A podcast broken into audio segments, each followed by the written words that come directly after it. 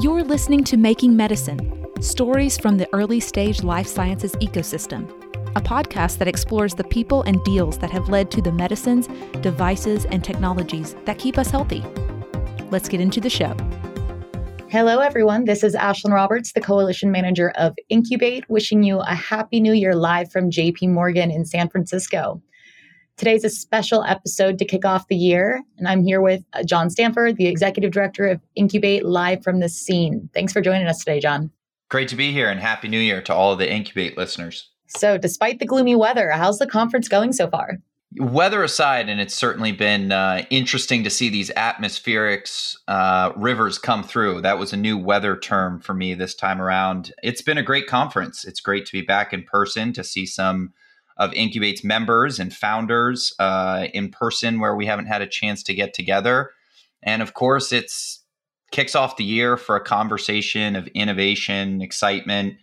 Uh, there were some big deals announced. There were some breakthroughs announced, and so it's really been a great place to be to just get revitalized for the year ahead. Uh, Incubate and the Making Medicine podcast will be covering a lot of the excitement that we're going to see in 2023. Hopefully, some great news for patients. And so this just sets a tone and uh, hopefully has gives us the energy to get through what'll be another long and busy year. That's great. Well, thank you for sharing. And so far, for the events that you have attended, what are some notable ones that really stuck out to you? Well, I think everyone is watching and waiting to see what's going to happen in the broader economic environment. And a lot of folks, I think, as much as this was a reset for being in person, a lot of us are wondering is this going to be a reset for the economic uh, challenges that we've seen over the last couple years? And so I've heard a lot of people talk about how excited they are for 2023. I've heard people talk about some anxiety for 2023. I think for some of the small biotech CEOs I've had the pleasure of sitting down and talking with over the last couple days, some of them are raising, some of them are well capitalized. The theme that people are going to continue to need to do more with less is definitely there.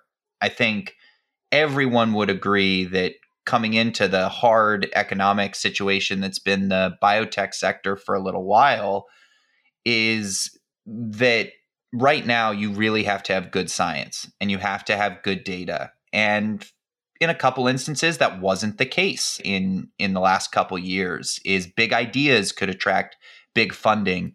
But you definitely see a discipline in the conversations that I've had where folks are still keen to invest. And the reality is there's lots of capital that has been stored up over the last couple years but there's definitely a need to be disciplined in investments and people are asking some really critical questions about uh, clinical trial data, about the science underlying platform technologies. And so I think it's really required the entrepreneurs to up their game in order to answer some of the tougher questions from VCs. And of course, strategics are here and partners are here and the large corporates are here. And in fact, we've uh, seen some big announcements uh, right out of the gate, as we often do of acquisitions. And it's clear that they're still uh, there's still an appetite for the virtuous cycle of entrepreneur to large manufacturer to continue, but there's definitely a, an intensity about making sure that people are putting their money in the right place that I won't say is new, but is certainly back in force. That is really interesting to hear that that is really one of the high level themes that are sticking out. I know more with less is is something that we anticipate to see this upcoming year as especially in uh, the current economic climate. Were there any other high level themes that, that you're hearing? Well, as our listener knows, Incubate and Making Medicine is all about policy and advocacy. You know, we are the voice of life science venture capital to policymakers in the United States.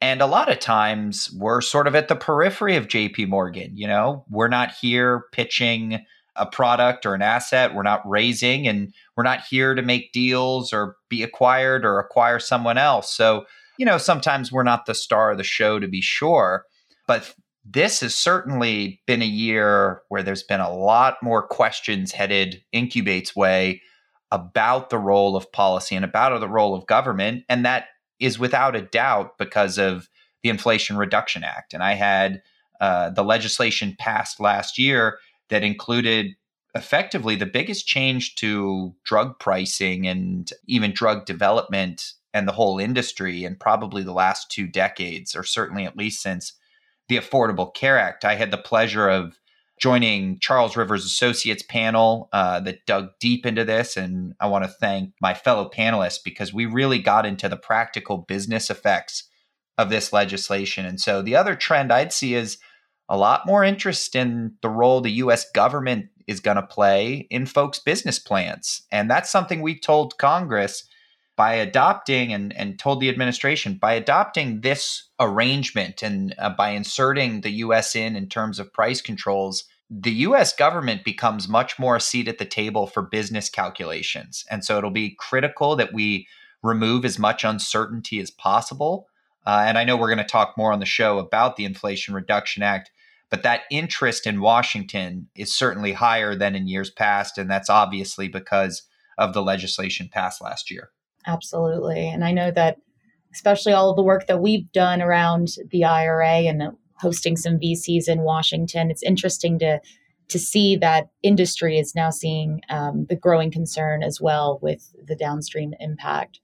So now talking about IRA, since it has passed and it really is impacting uh, how some companies are making decisions. So would love to hear any conversations you had there and any insights on how Incubate's tracking this? Well, I think this is certainly going to be one of the defining features for Incubate in 2023. Um, how this legislation is implemented is going to be so critical for the entire industry, but particularly the early stage ecosystem. So I, will break my comments, I suppose, up into two buckets. Just uh, today, we got some information out of the Centers for uh, Medicaid, Medicare Services, CMS, and HHS and the administration about how they intend to implement this wide ranging legislation. All of this, by the way, is available at incubatecoalition.org. Uh, we put out a blast about it. Um, we've got more information on the website. So if this is something you have questions about, uh, we'll be continuing our series with DLA Piper that'll be digging deep into the weeds of the practical effects of this. So that was a long way of saying stay with Incubate, stay with Making Medicine throughout the year to stay informed on the Inflation Reduction Act. And we're pulling apart. And I want to thank the folks at CMS for putting out some initial guidance and for committing to an open dialogue about the implementation of this law. There is no doubt that Incubate was opposed to some of the drug pricing provisions. Uh, there was some good stuff in the Inflation Reduction Act around some pro patient reforms that we've been fighting for, capping out of pocket costs, really trying to make insurance feel more like insurance. Unfortunately, that was only limited to the Medicare population, that $2,000 out of pocket cost. Uh, and we saw patient smoothing, which is something that was a bit of a no brainer for quite some time. And finally, saw over the finish line. That's something that our friends over at the MapRx Coalition and patient groups have been clamoring for. And all that will really do is allow people to not be burdened with an enormous payment at the beginning of their insurance calendar year, but can smooth those costs. And so we're excited that CMS is working quickly to implement those provisions and is open to hearing feedback as they put the drug pricing provisions. But there are so many questions yeah, multiple panels that I've been speaking on and and some of the one-on-ones with investors and, and companies while I've been here are questions about okay, how can I strategize around this legislation? How can I plan? How can I allocate capital? How can I um, think about my my pipeline or R and D? And there's just so much we don't know, and so it'll be several years before how the true impact of this will play out but one of the interesting takeaways, at least for me, from some of the conversations, is the small biotech exemption that was is temporary was brought up a number of times. But until we sort of know more about it, it, it really sounds like it'd be a very unique case where that would come into play. And so I think that's something to look at because small biotechs will not have the ability to really assess this legislation and be patient. You know, if you're bootstrapping your biotech, you're going to be trying to get your product to the market as soon as possible. And you might not have the opportunity to really understand the full ramifications of the law before you have to go to market. And hearing more and more people talk about that, there does seem to be a bit of a negative on small biotechs, despite being called out with a particular exemption. I think that's something that's not going to play out the way maybe Congress thought it would. And so that's something we're going to be watching pretty closely. Uh, but pivoting over to what's Incubate going to do about it, we believe that there are some key flaws in the legislation that are going to lead to unfortunate disincentives in the market. And that's where we're going to focus our energy. We're going to work with the White House and with Congress in a bipartisan way to say, we see what you're trying to do here. But in a couple places, we really do need to amend this legislation to make it not be a negative influence or externality on the innovation ecosystem. The first example is one we've talked about, we've written about, and we really are diving headfirst into. And that's this so called small molecule penalty. The legislation really, in the price control arena, installs the price control after a certain amount of time. And so a company can go out and recoup its uh, investment, hopefully, and, and make profit that it can then put into other investments and other R&D for the first period of exclusivity that they they receive. For biologics, that's 13 years. Now, generally speaking, we know that it takes somewhere between 13 and 15 years to be recouping that investment. And so that's on the lower, but in the right ballpark of exclusivity that would allow companies to remain incentivized. One of the big problems, however, is that small molecules or anything filed with an NDA uh, at the FDA as opposed to a BLA for a biologic, that only has nine years. And this is something that came up a lot throughout my conversations here at JP Morgan is that's quite a big difference to be awarding small molecules only 9 years of exclusivity and that's so far from the 13 to 15 year range that most investors are looking for or have historically uh, sort of put into their NPV calculations. So we've got to fix what we call the small molecule penalty and lift that up to 13 years alongside biologics we do not want, and I think this is something almost everyone can agree with, we don't want the government picking winners and losers in the biotech and biopharmaceutical space. We want science leading the way. We want patient impact leading the way. And small molecules have enormous value. When we talk about the single greatest value in the American healthcare system, it's without a doubt the drugs that have gone generic over the last century. And small molecules can go generic in a much easier fashion than the similar, the biologic to biosimilar pathway. I want to stress for our uh, super listeners out there that you know a generic and a biosimilar aren't exactly uh, equivalents, but the pathway of um, bringing competition to the marketplace for a small molecule is certainly easier, and that's why we've seen just an impressive amount of market based competition drive down those prices. But small molecules shouldn't be thought to mean that it's not a place of tremendous innovation. And our concern is that, I mean, small molecule, yes, it's aspirin, penicillin, uh, insulin, and tamoxifen, but it's also Sovaldi and Harvoni, which is a cure for hepatitis C. Gleevec was a um, an enormous one. But the advent of immune onco- immuno-oncology, you know, monoclonal antibodies, these are all small molecule as well. And we've got a long way to go to explore the opportunity there. And so I'd hate for people to say, well, I've got much more of a reward from an exclusivity standpoint if I go to biologics when we know we need so much more innovation.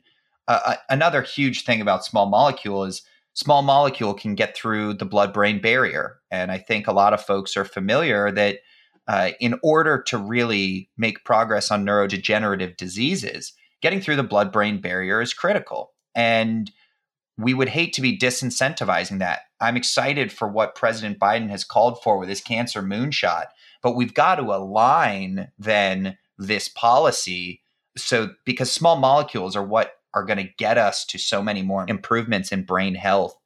You know, proteins and antibodies, sort of the biologic drugs, they can't get through the tight junctions of the blood brain barrier. And so, why wouldn't we want to keep incentives not weighed down? We really want science to lead the way here. And so, that's something we'll be fighting for. You know, similarly, the legislation put some disincentives in place for post approval research. I've talked about some of those breakthrough monoclonal antibodies. We know they work in one cancer.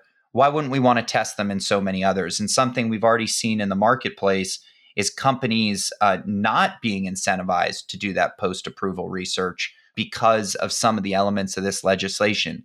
And so Incubate has launched a working group on this and will be working in a bipartisan way. We know that for there to be a change here, we're going to have to make the case to Republicans and Democrats alike. But the science and the marketplace and the economics of all of this are on our side that, that we really do need these changes to the Inflation Reduction Act. Um, so that was that was more than you bargained for there, Ashlyn, and what we've been hearing on the Inflation Reduction Act. But it's going to be an important part of what Incubate does this year. Thank you for that. No, that was incredibly helpful and could not agree more that both uh, small molecule and post approval research are critical in the development of new medicines and really should continue incentive around their development. I also did want to take this opportunity to underscore Incubate's life sciences investment tracker that we launched earlier this year, really to measure the immediate and longer term impacts of the IRA and also um, the current landscape of investments in industry. And so this tracker really follows two key indicators one, public shifts in activity, and specifically as it relates to newer price controls, and then two, the public announcements of decreased R&D activity due to a broader uh, investment environment. And that, of course, can be uh, viewed at incubatecoalition.org backslash life dash science dash investment dash tracker. So thank you for for that lay of the land, John. And I think that that dovetails nicely with kind of looking ahead at, at 2023 and, and what else is to come. Well, I think uh, I I wish I could say that concerns about the Inflation Reduction Act's impacts are the only thing that's going to be on our agenda, but this industry and in particular life science venture capital in the early stage ecosystem, we'll have to do more in education and awareness. It's really complex how we fit into the broader healthcare landscape. And we really need to ensure that policymakers understand the critical role we play, and not just on the economic side, where we spend a lot of time talking about, but we really didn't do enough, in, in my view, to advance a pro patient agenda uh, we being sort of collectively the country during the last Congress. There are so many places where we need good, strong policy uh, to benefit patients, and a lot of that got left on the cutting room floor.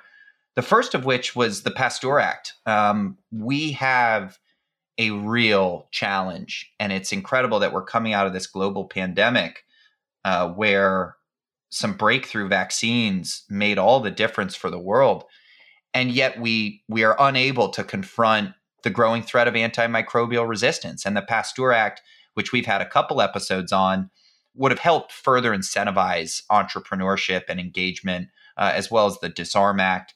And so that's something we've got to pick up and run with right away. I've heard just some really uh, compelling uh, and and damning statistics about the role AMR is going to play in life. I think uh, most recently that uh, there'll be 10 million deaths around the world attributed to AMR in the coming years. And that's something that science and industry, we can do something about that. But we've got to get the policies in place. And the Pasteur Act was a good example. So we hope to see that back on the table and really get it over the finish line this year. Uh, and so, and to some extent, make sure the US is aligned uh, with other countries around the world in our prioritization of antimicrobial resistance. I think we're also watching a couple other areas where we know uh, detractors uh, from the work we do in life sciences are continuing to push misconceptions. One of those is around intellectual property. Now, for those who are regular listeners, you know intellectual property is fundamental to the work investors do. Uh, there's quite frankly not much to invest in if the uh, intellectual property is is not there. And so these threats to intellectual property are something we're watching closely. Uh, aggressive calls for uh, what are called march-in rights, or the idea that in cer- certain circumstances we should just be able to take away IP. I know how good it can feel in the moment to call for something radical like that, uh, but the the damage and the destabilization of science and of innovation that would happen from voiding IP, as some people have called for, it would be cataclysmic. And so we'll need to continue to make sure that policymakers are aware of the linkage between IP and investment. Uh, and and we'll continue to do work there. I think one of the biggest question marks that I'm hearing about it at JP Morgan and we went into last year is obviously we've had some very high profile approvals uh, in the Alzheimer's space. And then we've seen uh, corresponding non coverage decisions uh, or a blanket non coverage decision uh, from CMS. And I think this is an area, these are things that came through the accelerator, accelerated approval pathway at the FDA I think this is a place where we need to watch closely and make sure we are getting the facts to policymakers. Uh, the accelerated approval pathway is responsible for a host of drugs, oncology products, others, getting to patients faster. And there are real lives that have been saved because that because of that. And it's a recognition that the traditional pathway is not one that can be done in a truly expedited manner and that's one of the reasons why FDA approval is is really the gold standard in the world how we move forward from here and think about non-coverage decisions at CMS how we think about I think the broader question is how are we going to think about paying for the next breakthrough cure and if it is in Alzheimer's, where we have 6 million Americans afflicted by this disease, talk to any of them, talk to their families, talk to the patient associations. Um, everyone is dreaming for progress, and that progress will be stepping stones. Uh, it, it, would be tough to conceive that we will just stumble upon a, a perfect cure. But we need, from a policy landscape, to start thinking about the kinds of value based systems we'll need to have in place for when that day arrives. I do le- lose a little bit of sleep about the exciting science of today, but payer and reimbursement systems, not just of yesterday or yesteryear, but yesterdecades. And how are we going to be able to think about a cell and gene therapy that we need to pay for that has a tiny, tiny, ultra, ultra rare population or an Alzheimer's sized population? we're not even prepared with our payer systems and, and, and from a policy landscape to think about that. And I think that drove some of the concern around at CMS and the non-coverage decision. And so I don't think we want non-coverage decisions to be substitutes for we haven't modernized our reimbursement policy. So that's something we've got to put good hard work into in a bipartisan way. The last thing I'll probably say is we really need to, again, to do more on the pro patient agenda. I talked about AMR and I talked about some of the good patient uh, pieces of the Inflation Reduction Act. But we really need to dedicate attention to expanding things like that into the commercial market. I saw a recent, uh, I believe it was Kaiser Family Foundation, put out that the average high deductible health plan has now reached $22,000 of deductible before insurance really kicks in. And in a country where the average American has something like $400 in savings, I think we've got to really be thinking about is our insurance market structured in the right way where insurance can truly act as insurance? Because if $500 is going to bankrupt the average American family, $22,000 is going to be the kind of medical debt that that we hear about as being catastrophic and leading people to make very challenging decisions. So I think we got to step back and look at how we're offering healthcare.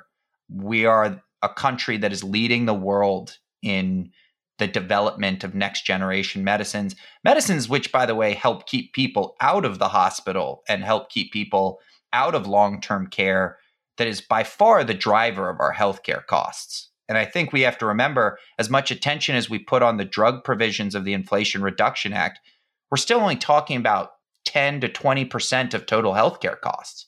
So that means in the last Congress, we left 80% plus 80 plus percent of healthcare unaddressed. And I think that's something this Congress has to tackle and this administration has to tackle if we're going to get serious about healthcare reforms. You know, uh, PBMs, something we've talked about before on the show. Uh, we really didn't see any of sort of the attention uh, on them uh, that had been sort of called for or expected. I know the FTC has launched some actions uh, looking into uh, some of those practices, but I, I think we need to have a hard look at our entire healthcare system. You know, certainly the pharmaceutical industry, both the early stage and, and large manufacturers, have been under the microscope. But I, I think we need to expand that lens to look at a holistic healthcare system because there are a lot of places where policy really is out of date and we really need to to bring forward and and so i think by doing that that's what putting the patients first does because i think patients are a little tired of being caught in these policy debates without seeing policies that necessarily are making a meaningful difference in their life and that was one of our concerns with the inflation reduction act is that for all of the discourse uh, at the end of the day it will not move the needle for millions of patients. And until we address out of pocket costs, until we get those truly under control, we're still going to hear terrible stories from the American patient population about an inability to access these breakthrough medicines that we spend so much time, energy, and money uh, developing. And so I think Incubate really needs to lean in there and, and really bring that pro patient voice forward quite a robust perspective on everything that is happening in the 118th Congress. Thank you for that, John. And for a, a quick recap, the, I think the detractors on accelerated approval and intellectual property, and then also looking at kind of that pro patient agenda lens as it relates to AMR, patient focused insurance, and expanding marketive initiatives as a whole, and really bringing that holistic lens uh, that is pro patient to the healthcare system will be very front and center this year. This is fantastic insight, as usual, and on what to watch as we enter the 118th Congress and as this year begins to unfold. Thank you, John, for the time, miss the busyness of JP Morgan, and for joining me today. And thanks to our audience for listening and sharing feedback. More from Incubate at www.incubatecoalition.org. Keep innovating, everybody. You've been listening to Making Medicine. To ensure that you never miss an episode, subscribe to the show in your favorite podcast player. If you're listening in Apple Podcasts, we'd love for you to leave a quick rating of the show. Just tap the number of stars you think the podcast deserves.